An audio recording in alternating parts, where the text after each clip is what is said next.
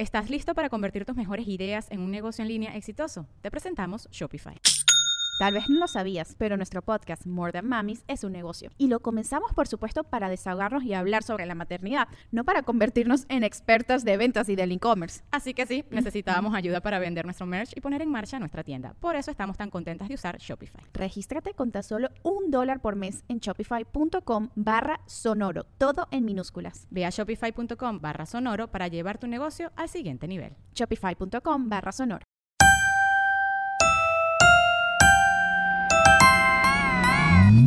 Comadres, bienvenidos al 2021.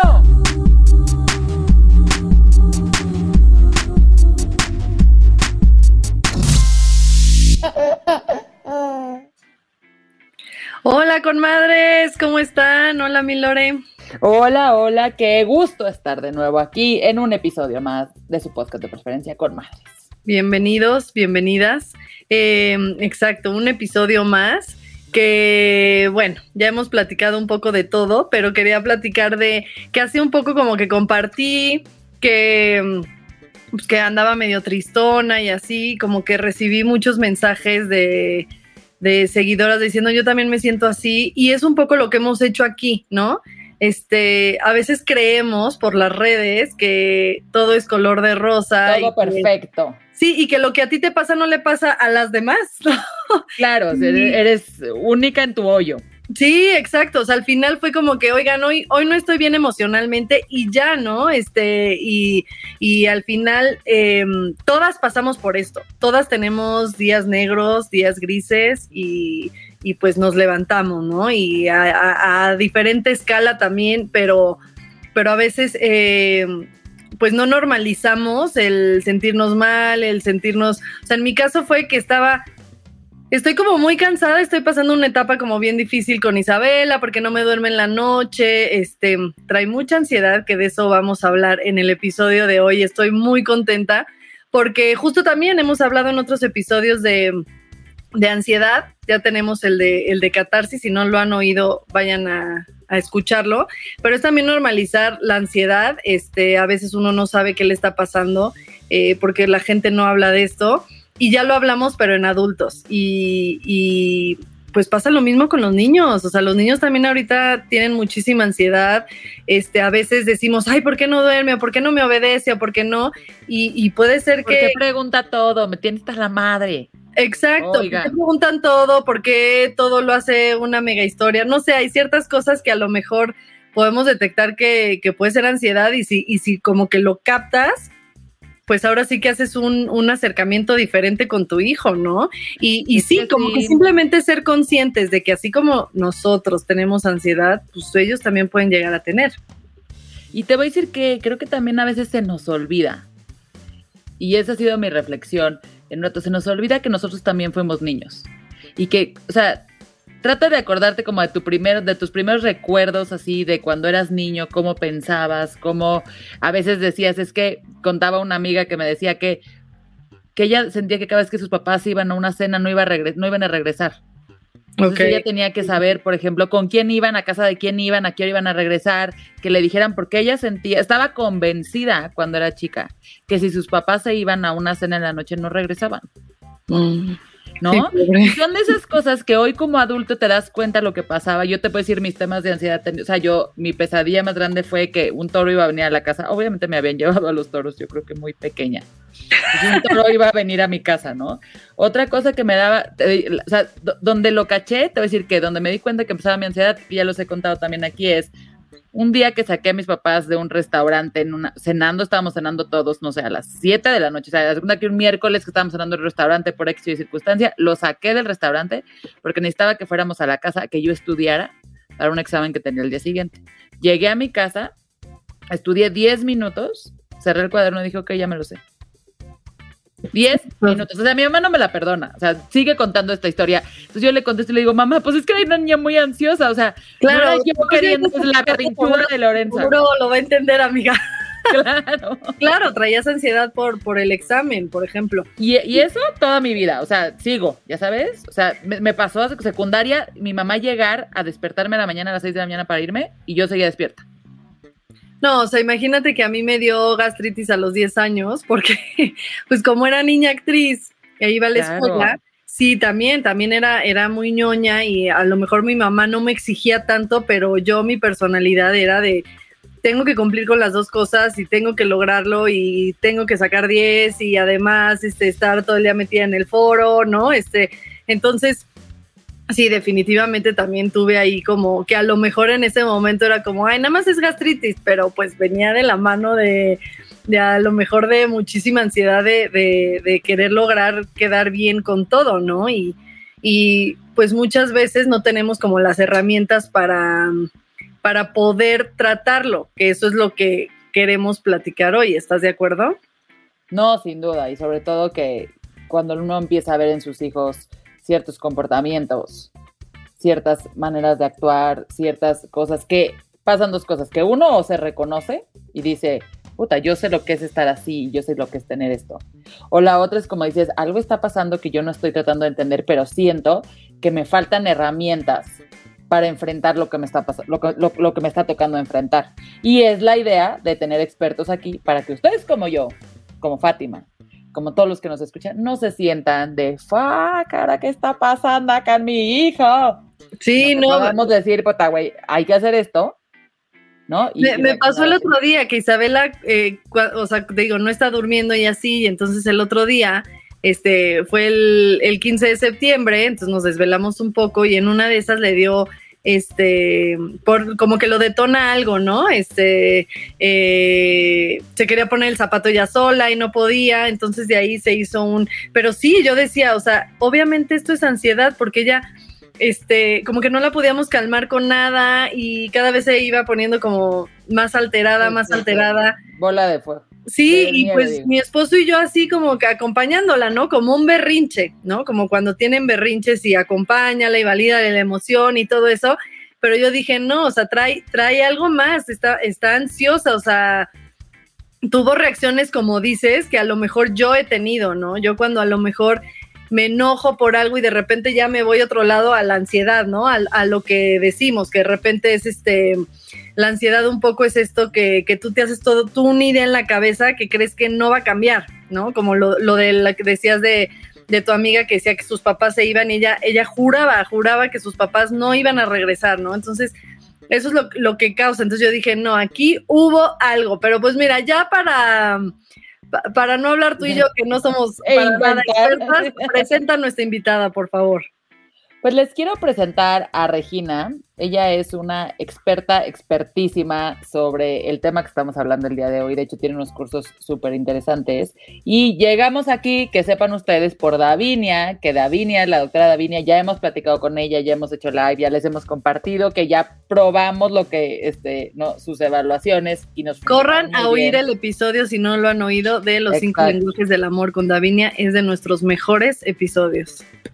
Entonces, todo se va haciendo una cadenita, porque lo que hemos dicho siempre, cuando tú sacas una capa de tus hijos, llegas a otra y llegas a otra y llegas a otra. Entonces, en el espiral sin fondo en el que estamos metidos en Conmadres, hoy estamos con Regina, que ahorita quiero que ella nos explique todo lo que hace, porque siento que si, si presento yo solo una parte, nos vamos a quedar chicos. Entonces, bienvenida, Regina. ¿Cómo estás? Hola. Oigan, pues muchas gracias por la invitación. Estoy muy bien y muy contenta de poder platicar hoy con ustedes de este tema que sin duda es muy importante que conozcamos porque la ansiedad en los niños ha incrementado significativamente. Y antes que nada, les quiero decir que algo que me llama mucho la atención es que cuando hay ansiedad, en muy pocos niños se detecta a tiempo. Así que creo que si hablamos de este tema, más personas van a conocer y van a poder apoyar a sus ¡Eh, bravo! Felicidades. Porque además por buen camino. pasa. También como mamás decimos, ay, es un berrinche, es que no ha dormido, es que es no sé qué. Y, y sabes qué, se nos olvida escuchar nuestro sexto sentido que es diciendo, algo le está pasando a mi hijo, perdón, algo le está pasando a mi hijo, ¿no? Como que solita nos, de repente, o le platicas a una amiga y te dice, ay, güey, normal, acaban de entrar a clases después de año y medio. Pues sí, normal, pero, o sea, normal y no normal. Claro, totalmente. Hasta qué, grado es normal también, ¿no? Nada es normal, o sea, lo que pasa es que vamos normalizando las cosas y queremos decir, claro, mi hijo no tiene nada. Por eso normalicemos que, tenga, que haya ansiedad de niño. Claro, excelente, sí. Además, o sea, la ansiedad, y ahorita les platicaré con más detalle, pero la ansiedad es algo, o sea, es una emoción que de cierta forma es sana, es normal y la necesitamos. Pero el punto es, como bien dicen, ¿en qué punto ya no es normal y cuándo ya está siendo un problema? Y es ahí en donde debemos de trabajar. A ver, pues empecemos de cero. ¿Qué es la ansiedad? ¿Por qué es una emoción sana? Ok, la ansiedad es esta sensación que sentimos porque podría venir algún posible peligro y nos prepara y nos hace estar alertas. Y claro que pues en los niños está excelente tener eso, ¿estás de acuerdo? Ustedes quieren que sus hijos estén preparados para lo que podría pasar. Eso está bien. Sin embargo, el problema viene cuando esa, este, este sistema de alerta, de alarma, digamos que se queda encendido. Entonces, todo el tiempo y constantemente los niños están percibiendo que va a pasar algo malo, que va a haber un peligro, que no van a salir bien las cosas. ¿Y qué sucede? No logran tranquilizarse y constantemente están ansiosos. Y como tú decías, Fátima, llega un momento que de repente por cualquier cosa empiezan a estar como más inquietos, como si fuera un berrinche, pero realmente puede ser que durante el día su sistema de alerta estuvo encendido, encendido, encendido, y llega la noche y no se logran tranquilizar. Y esto se vuelve una cuestión mucho más profunda, porque ya también es en la parte biológica, en todo lo que está liberando nuestro cuerpo que nos hace estar activos y alertas. Entonces, ese es el punto, cuando ya no logramos apagar nuestro sistema de alerta. Oye, y a ver, ¿qué, qué le pasa a tu cuerpo si tu sistema de alerta está encendido? Hay diferentes eh, manifestaciones. En el cuerpo eh, empezamos a tener, o los niños empiezan a sudarle las manos, a temblar, están constantemente moviendo la piernita, eh, empieza como esta, esta parte a reaccionar fisiológicamente. Esas son las manifestaciones en el cuerpo. Pero también hay manifestaciones en la parte cognitiva, en lo que estamos pensando. Entonces, ¿qué sucede? Los niños empiezan a pensar, ¿y si me equivoco? ¿Y si no regresan mis papás? Y si pasa algo negativo, empiezan a catastrofizar y sus pensamientos van al futuro, ¿ok? La ansiedad es pensar lo que puede pasar después. Y también hay manifestaciones en la conducta, ¿ok? ¿Qué sucede en la conducta? Empiezan a morderse las uñas, hay muchos niños que empiezan a morderse como el cuello de las playeras.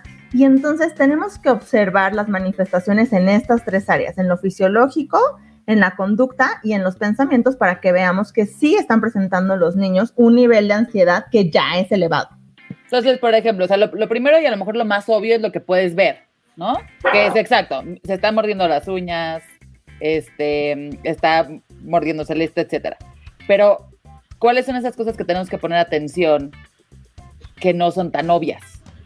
Ok, es muy importante tomar en cuenta la duración, la frecuencia y la intensidad, ¿ok?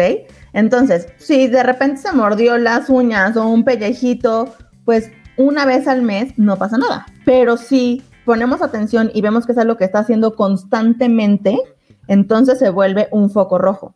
Otro punto importante es con qué intensidad lo estás sintiendo. Una cosa es que nos digan, ay, es que estoy preocupado por ir a la escuela, pero otra es que la intensidad es de no puedo y no quiero y frecuentemente lo esté presentando. Entonces hay que poner mucha atención en la frecuencia, la intensidad y la duración. Además hay que tomar en cuenta si está afectando algún ámbito significativo de la vida. Es decir, que ya no esté disfrutando hacer diferentes actividades porque esa ansiedad se lo está impidiendo.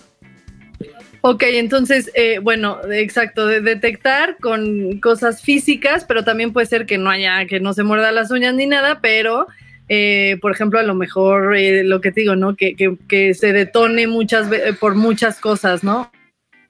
Sí. O te pregunta ciertas cosas, ¿no? O sea, creo que también a veces se nos olvida este tema de, es que me lo dijo, porque creo que los niños a veces sí son así, oye, mi hijo se pregunta cosas muy filosóficas como cuál es, cuál, cuál, cuál es el primer bebé.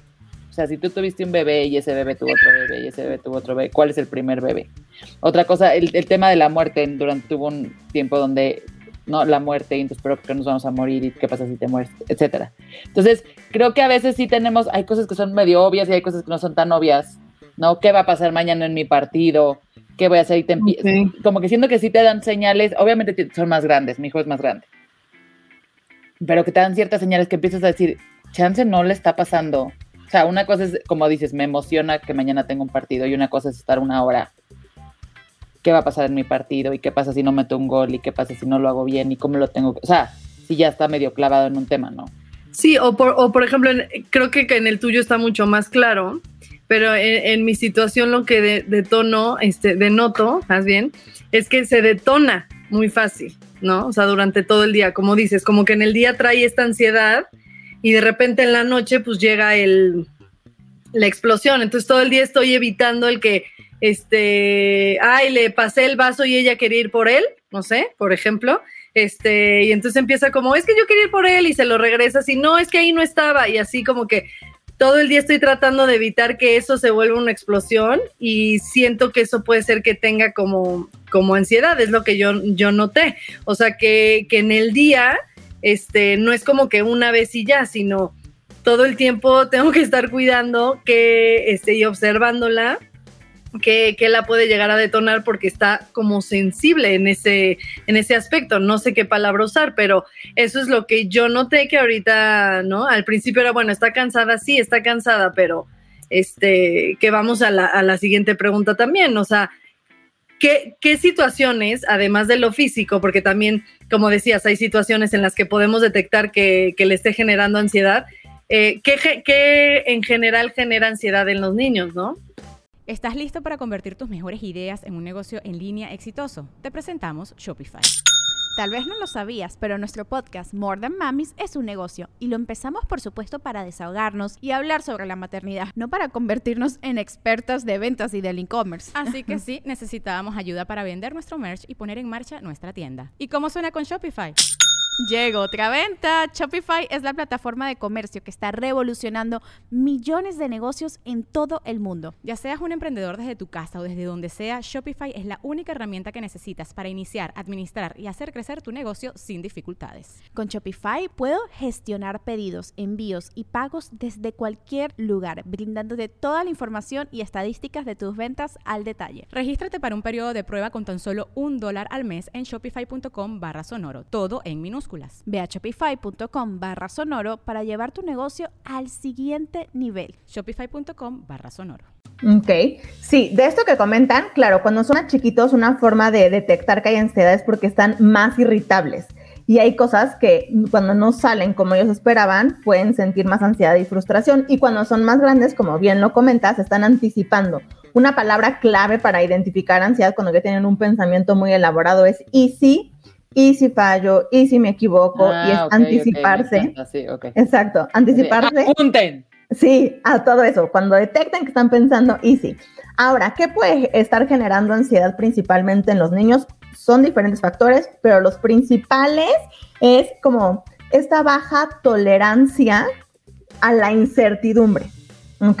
Entonces, yo no sé cómo me va a ir en el examen, pero también en chiquitos, yo no sé cómo va a ser cuando llega a la escuela o yo no sé si mi mamá sí me va a dar el vaso cuando yo se lo pedí. Entonces, los niños y también los adultos, ¿eh? Pero los niños que tienen ansiedad buscan tener el control de la situación.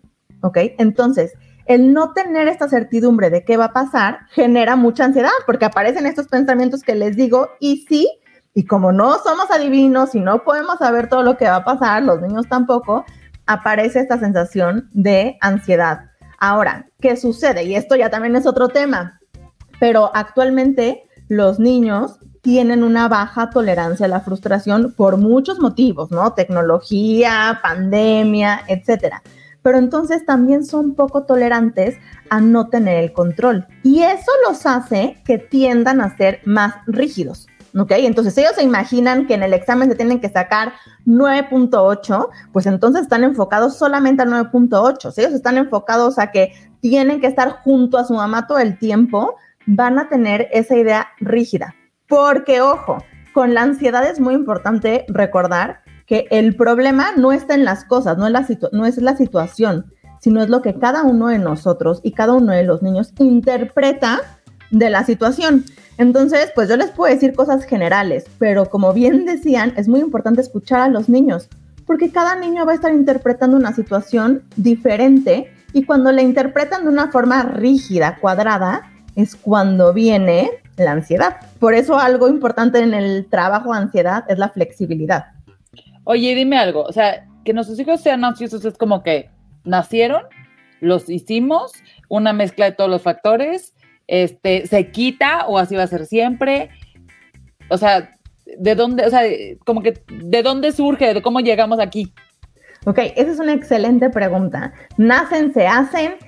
La ansiedad tiene una carga genética hereditaria muy importante. Así que si, si ustedes son mamás, papás que tienen ansiedad, no, pues, exacto.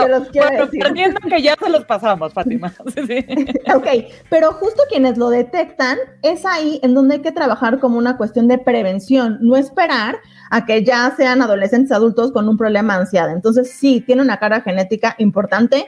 De los niños que yo veo, les quiero decir que el 99% el papá o la mamá ha tenido ansiedad importante. ¿Ok? Y otro punto también es la personalidad. Hay personalidades que tienden más a ser rígidas, a querer tener el control y también el ambiente. Y ahora con todo lo que hemos vivido, entendemos cómo situaciones ambientales pueden también generar que existe esta ansiedad.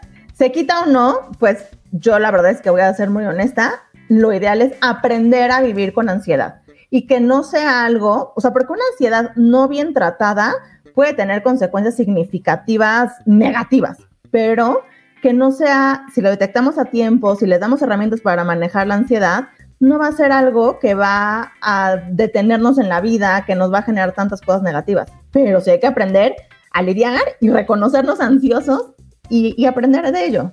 Y como decíamos un poco, o sea, normalizarlo y verlo más como sea algo positivo, como decir, este, me encantó lo que dijiste, ¿no? Que al final es algo, es una emoción que nos previene, este, como el miedo, ¿no? El miedo, dicen, a ver, el, miedo, este, nada más que hay una línea muy delgada de, que el miedo te paralice, ¿no? A que el miedo, este, te prevenga, ¿no? Entonces, este, pues, pues, como que cambiar ese chip, porque por ejemplo, yo que tengo ansiedad, sí tengo la ansiedad muy negativa, o sea, sí la tengo en un, eh, eh, en, un, este, en la cajita de la, de, lo malo, por así decirlo, ¿no? Entonces cambiar ese chip de decir, a ver, pues la ansiedad al final es, es algo que, que, podemos tener, de qué forma verlo positivo y aprender a vivir con ella.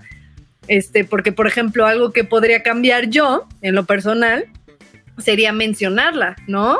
Que a veces es como, no, no, no, no, o sea, no, ansiedad no, mejor decir miedo. Sí, menos con tus hijos, ¿no? A lo mejor tú dices, ay, tengo muchísima ansiedad, ya te acostumbras tú a decírtelo siempre de forma negativa. Este, entonces, como que aprender a no decirlo de forma negativa, ¿no? Este, y a, y a mencionarlo con tus hijos, ¿no? También que, que desde niños entiendan que es algo normal y no es algo malo. Claro, totalmente. Y algo muy importante es que existe la ansiedad a la ansiedad. Entonces, nos da mucha ansiedad saber que vamos a tener ansiedad. Y entonces, ¿qué hacemos? No lo hablamos, no lo decimos, los niños no conocen, pero los niños sienten ansiedad, sienten esta preocupación. Entonces, hay que trabajar primero con adultos en reconocer y aceptar nuestra ansiedad, porque eso es flexibilidad. Otra vez, tendremos un pensamiento rígido en no debería de ser ansiosa, no debería de tener ansiedad, y más bien es reconocer, aceptar, si tengo, y en la parte flexible es, pero voy a intentar manejarlo de una mejor manera. Y eso es lo que los niños van a aprender. Oye, y yo tengo una pregunta justo de lo que estaban hablando para antes de, irnos a otra pregunta. Bueno, mencionaste como el ejemplo de Martín del Easy, que ya es, en eso luego, luego detonas. Que por cierto hay un libro muy bueno de Anthony Brown que se llama ¿Qué tal si? Este, no sé si lo conoces, pero es muy bueno porque es justo el niño como que lo invitan a una fiesta y dice, pero es que qué tal si no la pasó bien, qué tal si no sé qué, y pues cuando llega la pasa increíble, ¿no? Entonces tiene un mensaje bien bonito. sí, ahorita como que conecté que podría, podría ayudar en una situación así. Este, pero, por ejemplo, en la situación de Isabela también eh, es normal eso cuando, cuando los niños como que les mueves algo y se salen como de su centro, también es un signo de ansiedad o no tanto? Pues la verdad es que a lo mejor podremos profundizar un poco más, porque siempre puede haber más factores, pero sí puede ser un signo de ansiedad la dificultad para los cambios. ¿Por qué? Porque eso nos indica que ella está teniendo un pensamiento rígido y se lo imaginó de una forma y cuando no es así, existe frustración. Entonces, ojo, porque también niveles elevados de ansiedad pueden impactar en la adaptación y en disfrutar las actividades. ¿Ok? Y también de esto que comentas, les quiero decir un ejercicio que pueden hacer en casa. Cuando tienen estas ideas de y si, eh, es como esta falsa idea de lo que va a suceder negativo. Entonces, que lleven un registro de esas falsas alertas. Entonces, ir poniendo, pensé que nadie iba a jugar conmigo en la fiesta, pensé que mi mamá no iba a regresar después de cenar, todo eso y ver qué tanto sí sucedió y no sucedió. Y los niños y los papás se van a dar cuenta que eso solamente era ansiedad y comprobar que no está sucediendo. Y eso ayuda a que empiecen a flexibilizar. Ok, que no es algo real, que no es verdad, ¿no? Ok, eso está bueno. Sí, creo que eso es la ansiedad. Ay, perdón. No, no, no, que me encanta que dices de la flexibilidad y es otra vez, digo, platicamos nuestros casos porque es lo único que tenemos. Y como decimos, somos expertas solamente en nuestros hijos y en nosotras, no, no en el mundo, ¿no? Y por eso lo llevamos siempre a casos personales. También si usted nos escucha y se frustra en nuestras historias, bueno, esa es la idea, que podamos contar un caso personal para que lo podamos entender lo más este, práctico posible. Que esta flexibilidad, o sea, sin duda, mi ansiedad a mí desde chiquita siempre me llevó a cosas muy positivas aparentemente. A sacarme 10, a ser súper responsable, a sentir, ¿no? Lorenza casi casi que se cuida sola, ellas, ¿no? Pero yo estaba viviendo una ansiedad durísima, de muy poca flexibilidad, de sentir necesidad de control, todas estas cosas que de adulto he tenido que trabajar, porque pues no hay cosa más que te saque de, control que tener hijos, básicamente.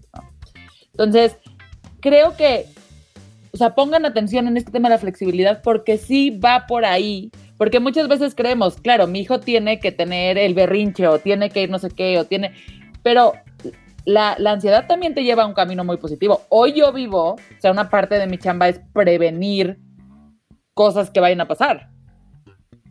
¿No? O sea, pensar, yo facilísimo llego a qué nos puede pasar mal.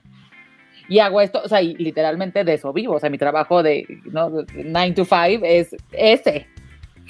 ¿No? Prevenir cosas que van a pasar. O sea, mi ansiedad me ha llevado a cosas muy padres y me ha generado dinero pero eso no quiere decir que esté bien manejada. Me tardé, yo creo, y sigo sin poderla agarrar al 100, pero justo por eso creo que es hay que poner atención en estas cosas, aunque sea, ay, mi hijo se saca puro 10. Bueno, nada más chécate que no sea un tema de, una falta de flexibilidad o de autoexigencia, como platicaba Fátima su caso. O sea, creo que sí, no, no, no hay que clavarse solamente en esta ansiedad nos lleva a morderse las uñas, sino también veamos esto, porque si no, después de adultos puede ser mucho más complejo. Claro, totalmente. Y la ansiedad, la verdad es que tristemente en los niños puede ser muy reforzada en temas escolares y de adultos en temas laborales, como lo comentas, porque la verdad es que quien no quiere, si solamente nos damos en resultados, tener a un compañerito, a un alumno con ansiedad, porque va a hacer todas las tareas, se va a sacar 10, la maestra lo va a reforzar, excelente, y en la casa también, pero ojo, ¿a qué costo? Y aquí lo que debemos de prestar atención es, está disfrutando, porque cuando un niño tiene ansiedad, sus pensamientos están en el futuro, en todo lo que va a pasar, está catastrofizando, viendo que sería terrible y horrible, espantoso no sacarse un 10 y entonces está dejando de ser niño y de gozar porque está pensando que va a pasar lo peor. Entonces, en casa, presten mucha atención y no vayan a estar reforzando conductas que lo lleven a sentirse ansioso. Ok, sí, bueno. No es fácil, mamás, no es fácil. Sí, exacto, lo mejor complicado. sí, lo primero es detectarlo, pero ahí está la clave. Este, más que, exacto, bueno, ya nos, nos diste como muchas, muchas alertas rojas muy claras, pero creo que la más clara es, lo está disfrutando. Eso está buenísimo. Tu ejemplo es clarísimo, Lore, o sea, tú no podías estar en una cena, disfrutando una cena, por, por, pensar en tu examen del día siguiente. Deja tú que si ibas a estudiar, porque llegaste, estudiaste 10 minutos y ya. O sea, era esa ansiedad que no la estabas. Este, y te voy a decir que tanto fue así que así caché a Martín. Yo, porque Martín tiene, o sea, Martín es muy listo, Martín ve muchas cosas, o sea, tiene muchas cosas en positivo. Y un, tuvimos una convivencia ya post vacuna, vamos a decirle así, post vacuna de los papás, de los niños que no había visto. Y había como varias actividades. O sea, había primero íbamos a hacer una, después íbamos a hacer otra, porque era como un camp de un día, haz de cuenta. Y entonces Martín estaba en la primera y decía, pero ya viene la segunda, pero es que ya viene la segunda porque no nos va a dar tiempo, porque tú dijiste que era media hora. Y entonces lo vi que solo estaba, lo único que estaba pensando era que él tenía seis horas para estar, porque yo le había dicho que nos íbamos a ir antes porque iba a llover y yo venía sola y era carretera. Le dije, nos vamos a ir a las tres porque va a llover, vengo sola, venimos en carretera, no me quiero regresar, ¿no? Lloviendo. Eso automáticamente le disparó algo que estuvo todo el tiempo diciendo, pero ¿cuánto falta? Es que ya nos podemos pasar a otra actividad porque si no, no me va a dar tiempo de hacer las cuatro actividades que tenemos. Cuando lo vi que estaba con sus compañeros, que no había visto en mucho tiempo, que estaba haciendo cosas increíbles. Llevábamos años encerrados en la casa, o sea, era como su, y entonces salimos al fin del mundo. No, y y solo ¿sabes estaba qué? pensando en que no se iba a perder eso por el tiempo. Dije, allí, o sea, ahí hay algo. Y ahí, sí, Exacto. Lavinia. Pues también es, es observar y, y conocer a nuestros hijos, ¿no, Regina? Porque ahorita estás diciendo algo que normalmente nos, este, nos recomiendan, anticiparles.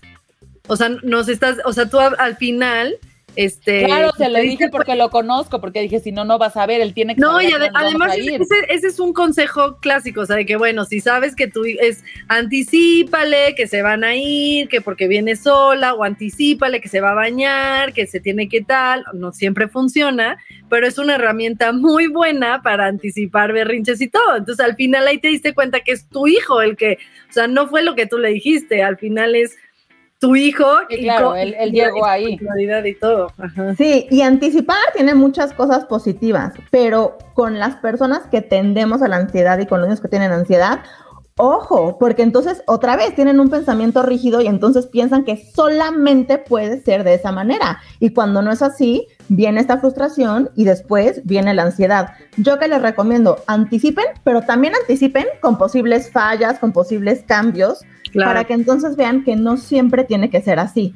Eh, por ejemplo, si vamos a decir, vamos a ir a una reunión, a una fiesta o a la escuela, hay que ver todas las posibilidades y a lo mejor no van a pasar todas esas, las que nos imaginemos, pero si les empezamos a enseñar que hay cosas que pueden salirse de control y está bien y las podemos disfrutar, está excelente. Y con los niños hay que hacerlo mucho a través del juego. Los que tienen ansiedad, también ojo con promover muchos juegos tan estructurados y solamente de querer ganar y de competencia, porque eso es lo que van aprendiendo. Entonces, tengan en casa estas actividades de hacerlo justo en descontrol. Quien más lento lo haga, quien más ensucie, quien más creativo, y eso va a promover la flexibilidad en los niños y a todas las edades. Oye, eso está muy bueno porque a mí una, una de las herramientas que me dieron también para que Isabela quisiera meterse a bañar y todo eso era como, o lo del baño, ¿no? Hagan carreritas cuando les quitas el pañal y todo eso. Este, juegan a las carreritas y jueguen, este, ¿no? Y sí, yo empecé a detectar que ahorita Isabela trae como una ansiedad de que de repente si tú vas arriba es como, no, no, no, bájate porque yo tengo que ir primero y así. Este, entonces, bueno, como mamás vamos aprendiendo y vamos sabiendo, pero esa me gustó porque es una gran herramienta. Jamás hubiera pensado en decirle, ahora va a ganar, o bueno, no ganar, pero ahora vamos a jugar quién llega, quién va más lento, o quién llega hasta el último, ¿no? Este, o, o cosas así. ¿Qué, qué otras herramientas podemos aplicar con, digo, ya nos dijiste todas las, las, las, este, red flags. Este, Claro. ahora, ¿qué, qué, qué herramientas, si ya detectamos, sé que es muy personalizado porque depende de cada niño qué tipo de ansiedad está teniendo, pero ¿qué, herramientas en general nos pueden servir? Sí, hay muchísimas y creo que hay que adaptarlas y conocer a cada uno de los niños, pero muy importante enseñarles a respirar y a relajarse. Pero ojo, cuando sí hay un nivel elevado de ansiedad, eh, imaginemos un termómetro de ansiedad, ¿va? Del 0 al 10. 0 es en paz total y 10 es a tope ansiedad, así en ataque de pánico. Cuando los niños tienen ansiedad de nivel 5 para arriba, no usen estrategias de respiración y relajación, porque lejos de tranquilizarse, se van a poner más ansiosos porque van a ser más conscientes de cómo están respirando, se van a querer tranquilizar y no lo van a lograr. Entonces, las estrategias que les voy a decir de relajación y respiración es de nivel 5 para abajo, ¿ok? Y para que funcionen hay que hacerlas de manera constante. Si las queremos hacer cuando ya están ansiosos, no van a funcionar. Justo la idea de esas estrategias es enseñar a nuestro cuerpo a bajar ese sistema de alerta, que no esté todo el tiempo encendido y que los niños aprendan a tranquilizarse. Una que, que, me gusta mucho y lo pueden hacer de diferentes formas es enseñarles a tensar y a soltar el cuerpo. ¿Ok? Lo pueden hacer, ¿no? O sea, como si fueran, se los enseño, como si fueran primero un robot. Entonces se ponen así duros, duros, duros y así tiesos y así caminan y de repente se convierten en una muñequita de trapo, así todos suavecitos. ¿Ok? Entonces, ah, pensar y soltar. Este, María lo acaba de ah, subir. Lo hielo, no sé lo hizo como hielo, o sea, que, te pones duro, duro como el hielo, como el hielo y se derrite y no sé qué, y entonces eh, Sí, justo. Hay muchas formas, ustedes la pueden poner creativamente, pero acuérdense, aplícalo constantemente y no en el momento de problema. ¿Ok? Otra estrategia que va más hacia la parte cognitiva, y a lo mejor esto aplica para los que son un poco ya más grandes, no para tan chiquitos, es hacer una lista de todas las cosas que ellos creen que deberían de hacer. ¿ok? Como les decía, debería de irme bien en la escuela, debería de ser el mejor hijo, debería de ser el mejor hermano, deberían de no agarrar mis juguetes, todos esos deberías que los escriban, ¿ok? Y después a cada uno ir buscando como una solución, ¿no? Entonces, cambiar el debería por me gustaría, preferiría. Ok, mi hermano no debería de agarrar mis juguetes, entonces quito el debería y me gustaría que no los usara, pero se los puedo prestar un ratito, ¿ok? Esto es muy importante para la parte cognitiva y es flexibilizar el pensamiento. ¿Va? Y bueno. un simple cambio de palabras. Claro, totalmente, pero vean cómo todo lo que los niños van percibiendo viene de lo que están pensando e interpretando. ¿Y por qué los papás juegan un papel tan importante? Porque se van convirtiendo en su vocecita interior, ¿ok? Si constantemente los papás están diciendo, eh, cuidado, te puedes caer, no, no, no, hace muchísimo frío, te vas a enfermar. Si los papás constantemente le están poniendo esa vocecita interior de peligro, es lo que se van a repetir. Entonces, por eso el que ellos expresen lo que están pensando y flexibilizarlo ayuda muchísimo. ¿Ok? Ok, me encanta. Okay, Ahora, ¿alguna otra? ¿Qué decías de esto de cuando están, a ver, cuando están arriba del 5? Ok, algo muy importante para ese termómetro de ansiedad es que los niños, ustedes les vayan preguntando si va disminuyendo el nivel de ansiedad que tienen. Es decir, que sean conscientes porque ustedes han tenido ansiedad, yo he tenido ansiedad y mucha, y pensamos que nos vamos a quedar en un 9 eternamente o en un 10 y que nos vamos a morir ahí. Hay que enseñarles y que sean conscientes viendo que va disminuyendo esa ansiedad, ¿ok? Ahora, cuando estamos en un 5 para arriba, hay que acompañar a los niños, ¿ok? Si les empezamos a decir así palabras prohibidas, ¿no? Ay, pero no te preocupes, ay, no, pero tranquilízate, otra vez, solamente va a incrementar, ahí solamente hay que acompañar. Y lo que yo les recomiendo es, antes de que estén en un momento de 5 para arriba, hagan un acuerdo de qué necesitan. Para mí es ideal que los niños tengan un espacio en la casa para el manejo de emociones. Es como, es el rinconcito de la calma. No importa la edad, también, o sea, en niños más grandes puede funcionar. Obviamente hay que decorarlo al, al gusto y edad de cada uno de los niños, pero que tengan ahí material más sensorial para manejar esa emoción. Ejemplo, pelotas, ya saben, de esas de estrés que pueden aplastar, eh, pueden tener ahí como algún libro que puedan leer, pueden tener colores, crayolas para que empiecen a expresar todo, pero ahí no intentar que cambien el pensamiento en ese momento, ¿ok? Porque ahí ya tiene como toda esta parte fisiológica activa. Entonces necesitamos que vaya tranquilizándose poco a poco y ya después podemos hacer estrategias de respiración y ya trabajar con la parte de los pensamientos para que logren estar más tranquilos. Pero sin duda, para que todo esto funcione, lo que necesitamos es que los niños vayan apagando ese sistema de alerta. Así que cuestiones de meditación, de mindfulness, ayudan muchísimo y que puedan estar como en contacto con ellos mismos. Oye, yo tengo una pregunta con lo del rincón de la calma, porque si eso ya, ya me lo han recomendado muchísimo. Y yo alguna vez como que lo intenté, o sea, se cuenta, le hice, pero se lo dije solo estando ya de cinco para arriba, ¿no? Este, ¿cómo podemos aplicarlo desde cero? O sea, cuando estén tranquilos decirles, oye, vamos a hacer tu rincón de la calma, vamos a poner aquí para que cuando, o sea, como anticipárselos igual, prepararlo y en el momento que tengan esa necesidad, cómo, este, cómo aplicarlo, pues. Sí, lo ideal es que ellos puedan participar en elaborar ese rincón de la calma. Seguramente han visto esas botellitas, ¿no? O sea, que tienen agua, diamantina y entonces las mueven, así es como si estuviera en así, en muchísimo estrés, ansiedad y cómo se va tranquilizando. Entonces, que elaboren juntos ese material. Yo le digo rincón de la calma, pero también puede ser eh, como una cajita de la calma que puedan llevar a todos lados, porque no siempre están en el mismo lugar y cuando ellos participan en elaborarlo, les interesa más. Hay que practicar a través del juego. Entonces, si son chiquitos, por ejemplo, hay tu osito está muy enojado, vamos a llevarlo al rincón de la calma. Y entonces a través del juego empieza a decir, ay, mira, se tranquilizó.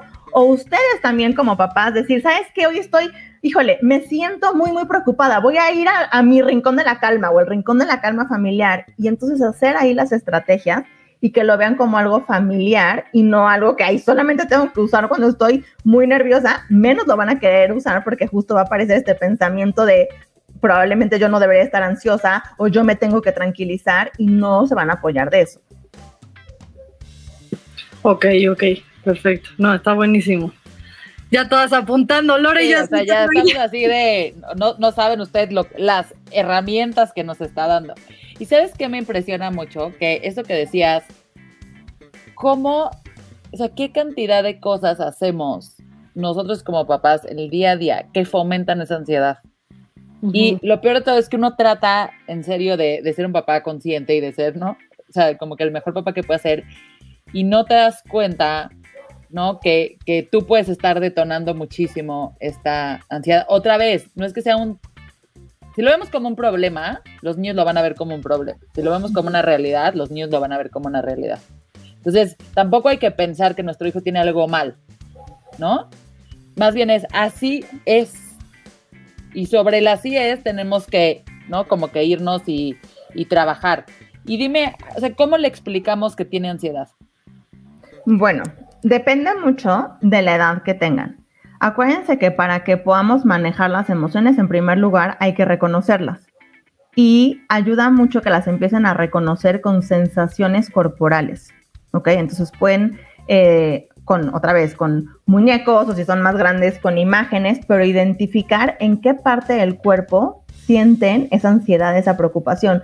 También desde los adultos no hay que tener la idea de tiene que saber qué es ansiedad. No, si le dice estrés, le dice preocupación, pero sabemos que es, esa sensación incómoda que siente está bien, ¿ok? Entonces, que identifique en qué parte del cuerpo le está presentando. Y ya si son más grandes, explicarles que eso es justo nuestro sistema de alerta, que nos prepara hacia algo negativo que podría suceder, pero que hay veces que nuestro nuestra mente solo se enfoca en ver lo negativo. Entonces, ¿qué les podemos enseñar a ver también lo positivo? Y eso es tener una visión realista, porque en la vida hay cosas negativas, neutras y positivas. Y los ansiosos tendemos a ver lo negativo. Entonces, explicarles así que tiene que ver con lo que sentimos y con lo que pensamos. Ok, ok. Ok, sí. Me gusta, me gusta. No, pues, o sea, sin duda me estás, este, así como que dando herramientas a mí y ya ya o sea, sí, como yo tratar con mis hijos. Eso es lo que está cañón, que pues sí, también nosotros aprendemos, por ejemplo, a mí me cuesta mucho trabajo esa pregunta de lo que sientes eh, en tu cuerpo. Cuesta muchísimo, o sea, a veces como, pues no sé, la paz, ¿no? O sea, porque a lo mejor nunca lo practiqué, nunca lo, entonces lo tengo hecho, ¿no? Entonces, este, pues son, herramientas que también podemos usar para nosotros y está increíble, o sea, cómo está cañón con nuestros hijos, cómo, cómo aprendemos. Y sí, Loret, estoy de acuerdo contigo que ahí va la, la culpa de mamá, de todo lo que a lo mejor hacemos sin querer que hace que los, los detonemos, ¿no? No sé si ya había platicado en algún episodio que a mí la culpa de mamá, o sea, en algún punto, sin darme cuenta, era como aprendí el pedirle perdón, que es muy bueno, ¿no? Este, y de repente me di cuenta que Isabela pedía perdón de todo. y estando en una terapia, justo, pues me di cuenta de eso, de que ya mi culpa ya no era tan ya no estaba siendo positiva, ¿no? Me estaba como ahora sí que paralizando un poco. Este, me quedaba un poco en, la culpa, este, y en el, en el en pedir perdón, y pues ella estaba, le estaba causando también esa o ansiedad o angustia o algo, todo, entonces de repente era perdón, perdón, a todo, perdón, perdón, perdón, ¿no? Entonces, este, pues sí, siento que ahí sería un, no sé, tú dinos Regina, pero pues, pues detectar nosotros también, conocernos al 100% para estar alertas y ver qué es lo que nosotros hacemos que, que no es fácil, ¿eh? Les digo que esto me di cuenta en terapia. Con todo y que Isabela pedía perdón, yo decía, ay, ¿por qué, mi amor, aquí de esto no tienes que pedir perdón? No hiciste nada malo. Así fresca, ¿quién sabe de dónde lo sacó? Sí, Héctor y yo sí decíamos, ¿por qué pide perdón? Qué raro. ¿Por qué pide perdón de todo? Y yo, ok. No, claro, sin duda hay que, o sea, para ayudar a los niños, primero nosotros debemos de entender y conocer más nuestras emociones, los patrones que estamos siguiendo y también muchas cuestiones pues son aprendidas, están de acuerdo, o sea, también nosotros aprendimos a manejar así nuestras emociones y lo hacemos de la mejor forma, no quiere decir vivencia. Exacto, no quiere decir que es así excelente y la más asertiva, pero también ahí está el punto en reconocer que todos nos podemos equivocar y la ansiedad tiene que ver mucho con evitar sentirnos vulnerables. ¿Ok? Entonces, si ustedes también se muestran vulnerables como papás, mamás con sus hijos, ellos también van a aprender a que, pues está bien, y lo mejor es reconocer cuando nos equivocamos y buscar un cambio. Entonces, ese buscar un cambio es parte de la flexibilidad para que ellos puedan estar mejor. Ahora, ¿Qué sucede en los adultos principalmente? Están estas ideas rígidas de cómo tienen y deben que ser las cosas. Si quieren empezar a ser más flexibles, así como les dije que los niños hagan esa lista, ustedes con papás también háganlas. ¿Cuáles son sus deberías, sus tendrías? Y pueden ser en diferentes áreas, o sea, puede ser de debería de no frustrarse, debería de ser feliz, tiene que ser el mejor estudiante, tiene que verse siempre bonita. Entonces, eso que estamos exigiendo los niños lo perciben y es ahí en donde puede aparecer niveles elevados de ansiedad. Ok. Oye, y una pregunta. Flexibilidad. Flexibilidad. 100%. ¿Cómo saber? Porque eso es lo que también me lo he preguntado. Si nuestros hijos deberían tener un apoyo extra. O sea, ¿cómo la ansiedad? O sea, ya tenemos todo y uno siempre le echa ganas. ¿Cómo buscarte a ti? Vamos a ver cuándo es el momento de buscarte. Que, o sea, tenemos que ir a, a, a, a, que Martín te conozca, a que Elena te conozca, a que yo te conozca, este, los papás. ¿Cómo se maneja este tema, además del conocimiento? Porque creo que el conocimiento uno lo tiene, pero ya cuando lo empiezas a aplicar y no necesariamente a veces, casi que sí que somos este, suficiente. Y aprovechando, dinos un poco tus talleres, de, de qué tratan. Claro, ven, ¿cómo saber cuándo es momento de buscar un especialista? Cuando ya intentaron hacer ese tipo de estrategias en la casa, pero no me digan, ay, Regina, las hice una semana y no me funcionó. Sí, sí, o sea, permanente. Exacto, lleven un tiempo intentando hacer estos cambios y el nivel de ansiedad no disminuya y como bien dijimos, que identifiquen que ya no está disfrutando hacer ciertas actividades y ya lo intentaron, entonces busquen ayuda de un especialista la verdad es que hay diferentes corrientes. La que más funciona ya en cuestión de tratamiento con los niños es la terapia cognitivo-conductual, porque trabaja con los pensamientos, con la conducta y con las emociones, y es un enfoque de terapia muy estructurado y dirigido, y además comprobado que en ansiedad funciona excelente con los niños. Eso ya es en la parte del tratamiento. De lo que me dices de los cursos, vean, o sea, la verdad es que a mí el tema de ansiedad me apasiona. ¿Por qué? Porque fui una niña con muchísima ansiedad no es que yo sufría mucho y no tenía idea que eso era ansiedad hasta tiempo después. Entonces, de verdad y de corazón tengo la intención que más niños puedan conocer esto para que estén más tranquilos y disfruten mejor la vida y se ahorren, se ahorren muchos problemas cuando sean adultos. Así que me he especializado. Ajá, ¿qué, talleres tienes? Sí, me, me, especialicé en eso y entonces son talleres para papás, bueno, también hay para escuelas, pero son principalmente para papás, para el manejo de ansiedad en casa. Y eh, hay algunos que son pregrabados y así cada quien los ve a su tiempo, o hay algunos que de repente los doy en Zoom. Y entonces son las estrategias para identificar, para manejar, para modificar los pensamientos en el tema de ansiedad. Y de verdad funciona muchísimo porque son cosas muy estructuradas y cada uno va haciendo un plan de acción que pone en práctica en la casa. Buenísimo pues te voy a mandar un mensajito y les cuento en redes qué tal está el taller. Claro. Este, no, sí, sí, sí. Pues al final, no. Gracias por estar aquí. Este, no, ahora sí que compartiste un poco de, de, lo que supongo vemos en tus talleres. Nos va a ayudar muchísimo a todas las mamás, porque creo que eh, Lori y yo somos como que tenemos muy claro que nosotras tenemos ansiedad y, y, por lo mismo a lo mejor detectamos nuestros hijos, pero a lo mejor hasta una mamá que, que, no lo tenía ni en la mente, pues a lo mejor puede empezar a decir, yo tengo ansiedad, yo, de, o sea, ya estoy identificando esto como ansiedad y igual mi hijo y pues también tener claro que el hecho de estar en una pandemia de la escuela en línea, o presencial, todo lo que causó este regreso a clases, todo lo que ha causado esta pandemia, independientemente si hayas vivido algo cercano o no, este, pues creo que detonó en mucha gente que a lo mejor no tenía ansiedad, ¿no? Entonces, eh, con más razón, eh, normalizarlo. Amo que, que, cerremos con que no es, un, no es una emoción mala. Eh, al final la ansiedad es, es para ponerte en alerta y cuidarte simplemente hay que saber cómo, cómo manejarla. A mí me cambiaste el chip, porque yo sí era como, ¡nah, qué horror!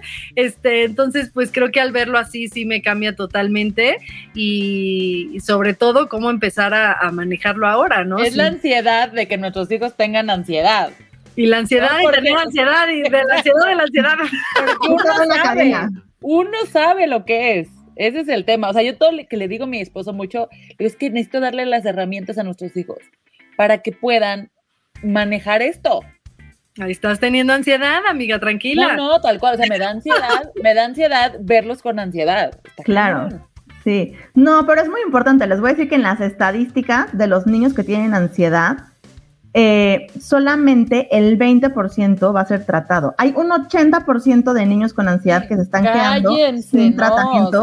por eso, este episodio. No, por eso hay que conocerlo. Y lo más importante es aceptar. Porque sí, ahí está, está bien tener ansiedad, pero si nos la pasamos juzgando nuestra ansiedad y juzgando la ansiedad de los niños, solamente vamos a generar más ansiedad. Así que aceptación y flexibilidad son la clave. Validación. Y les voy a decir algo que me ayudó, si les sirve ahí decirlo y ponerle un nombre y decírselo a la gente me ha ayudado enormemente. O sea, decir, es que tú siempre eres bloqueadora que en la peda nos saca a las 6 de la mañana. Y yo le dije, uno, tengo ansiedad, entonces para mí hay un punto donde, o sea, primero o sea, ya son las 6 de la mañana, está bien salirse de la peda. Y Totalmente, amiga. ¿no? Eso no es ansiedad. No, pero soy, yo soy de esas personas que llega un punto que empieza a pensar lo que va a pasar mal. Sí, yo también, por ejemplo, yo también siempre, siempre fue como que es que Fátima es muy intensa.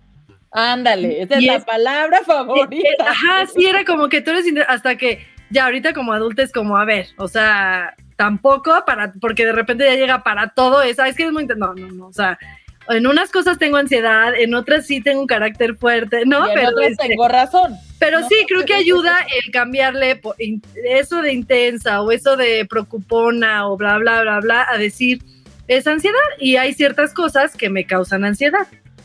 Sí, y esto que dices también mucho cuidado con los niños, en, no es que tú seas, sino tienes. Y entonces, Así ah, podemos tener como mucho más claridad en que si lo tienes, lo puedes controlar, porque si te dicen es que eres intensa o eres ansioso, ah, pues eso soy. No, yo tengo pensamientos de ansiedad o tengo mucha energía o tengo un carácter fuerte y entonces ya no es parte solamente de ti, ya no eres 100% eso. Claro, y volvemos a lo de que es muy importante no etiquetar a nuestros hijos, ¿no? Este, y que, que nos pasa, nos pasa, porque lo traemos desde niños. Te digo, a mí era, eres intensa, eres este preocupona, y eres bien chillona, ¿no? Este, y, y así crecí. Entonces a mí a veces me cuesta, este, y de repente, sí, el otro día le dije, ay, Isabela no quería hacer algo y yo, ay, eres una necia. Y yo, no, así, no, pero este, como que dije, no, ya le dije necia, ¿no? Así, pero bueno, lo importante es detectarlo, porque si no lo sigues diciendo y no cambias ese chip, a mí me ha servido muchísimo y pues con todo y que a mí me educaron totalmente diferente a como yo estoy tratando de educar a Isabela, pues sí he visto que, lo he logrado, muchas veces lo he logrado. Entonces, em, creo que todo esto, tener a, gente como tú, Regina, nos ayuda muchísimo a que ahora sí eh, nos dé esta información que a lo mejor antes no estaba tan a la mano, ¿no? Claro, sí, excelente, ayuda mucho tenerla. Te, te agradecemos enormemente que hayas estado aquí con nosotros. Sin duda ya tienes a dos este, futuras customers de tus cursos. Y, vamos a ir viendo cómo va, va funcionando. ¿Dónde te encuentran tus redes sociales? Eh, no, excelente. Ya me contarán y van a ver que les va a funcionar muchísimo. Y de las redes sociales en Facebook y en Instagram, Neuroingenia. Y bueno, ahí pueden ver toda la información de los cursos que tenemos, de las actividades. Buenísimo. Muchísimas gracias. Gracias este, a todos por escuchar, por este episodio tan intensamente divertido. Ay, sí, gracias Regina, estuvo buenísimo, un tema súper importante como mamás que tenemos que tener en nuestra cabeza y más en estos tiempos como ahora, gracias a todos nuestros podcast escuchas que siguen aquí escuchando este todos nuestros episodios que ya llevamos muchísimos. Gracias Lore y gracias a nuestra producción también por no abandonarnos y seguirnos apoyando. Así que gracias. Gracias. Muchas gracias. Bye bye.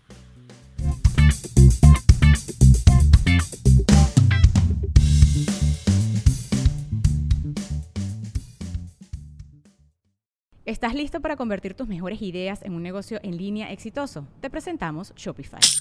Tal vez no lo sabías, pero nuestro podcast More Than Mamis es un negocio y lo empezamos por supuesto para desahogarnos y hablar sobre la maternidad, no para convertirnos en expertas de ventas y del e-commerce. Así que sí, necesitábamos ayuda para vender nuestro merch y poner en marcha nuestra tienda. ¿Y cómo suena con Shopify? Llegó otra venta. Shopify es la plataforma de comercio que está revolucionando millones de negocios en todo el mundo. Ya seas un emprendedor desde tu casa o desde donde sea, Shopify es la única herramienta que necesitas para iniciar, administrar y hacer crecer tu negocio sin dificultades. Con Shopify puedo gestionar pedidos, envíos y pagos desde cualquier lugar, brindándote toda la información y estadísticas de tus ventas al detalle. Regístrate para un periodo de prueba con tan solo un dólar al mes en shopify.com barra sonoro, todo en minúsculas Ve a shopify.com barra sonoro para llevar tu negocio al siguiente nivel. Shopify.com barra sonoro. Lucky Land Casino asking people what's the weirdest place you've gotten lucky. Lucky? In line at the deli, I guess. Aha, in my dentist's office. More than once, actually. Do I have to say? Yes, you do. In the car before my kids' PTA meeting. Really? Yes. Excuse me, what's the weirdest place you've gotten lucky? I never win and tell. Well, there you have it. You can get lucky anywhere playing at LuckyLandSlots.com. Play for free right now. Are you feeling lucky? No purchase necessary. Void where prohibited by law. 18 plus. Terms and conditions apply. See website for details.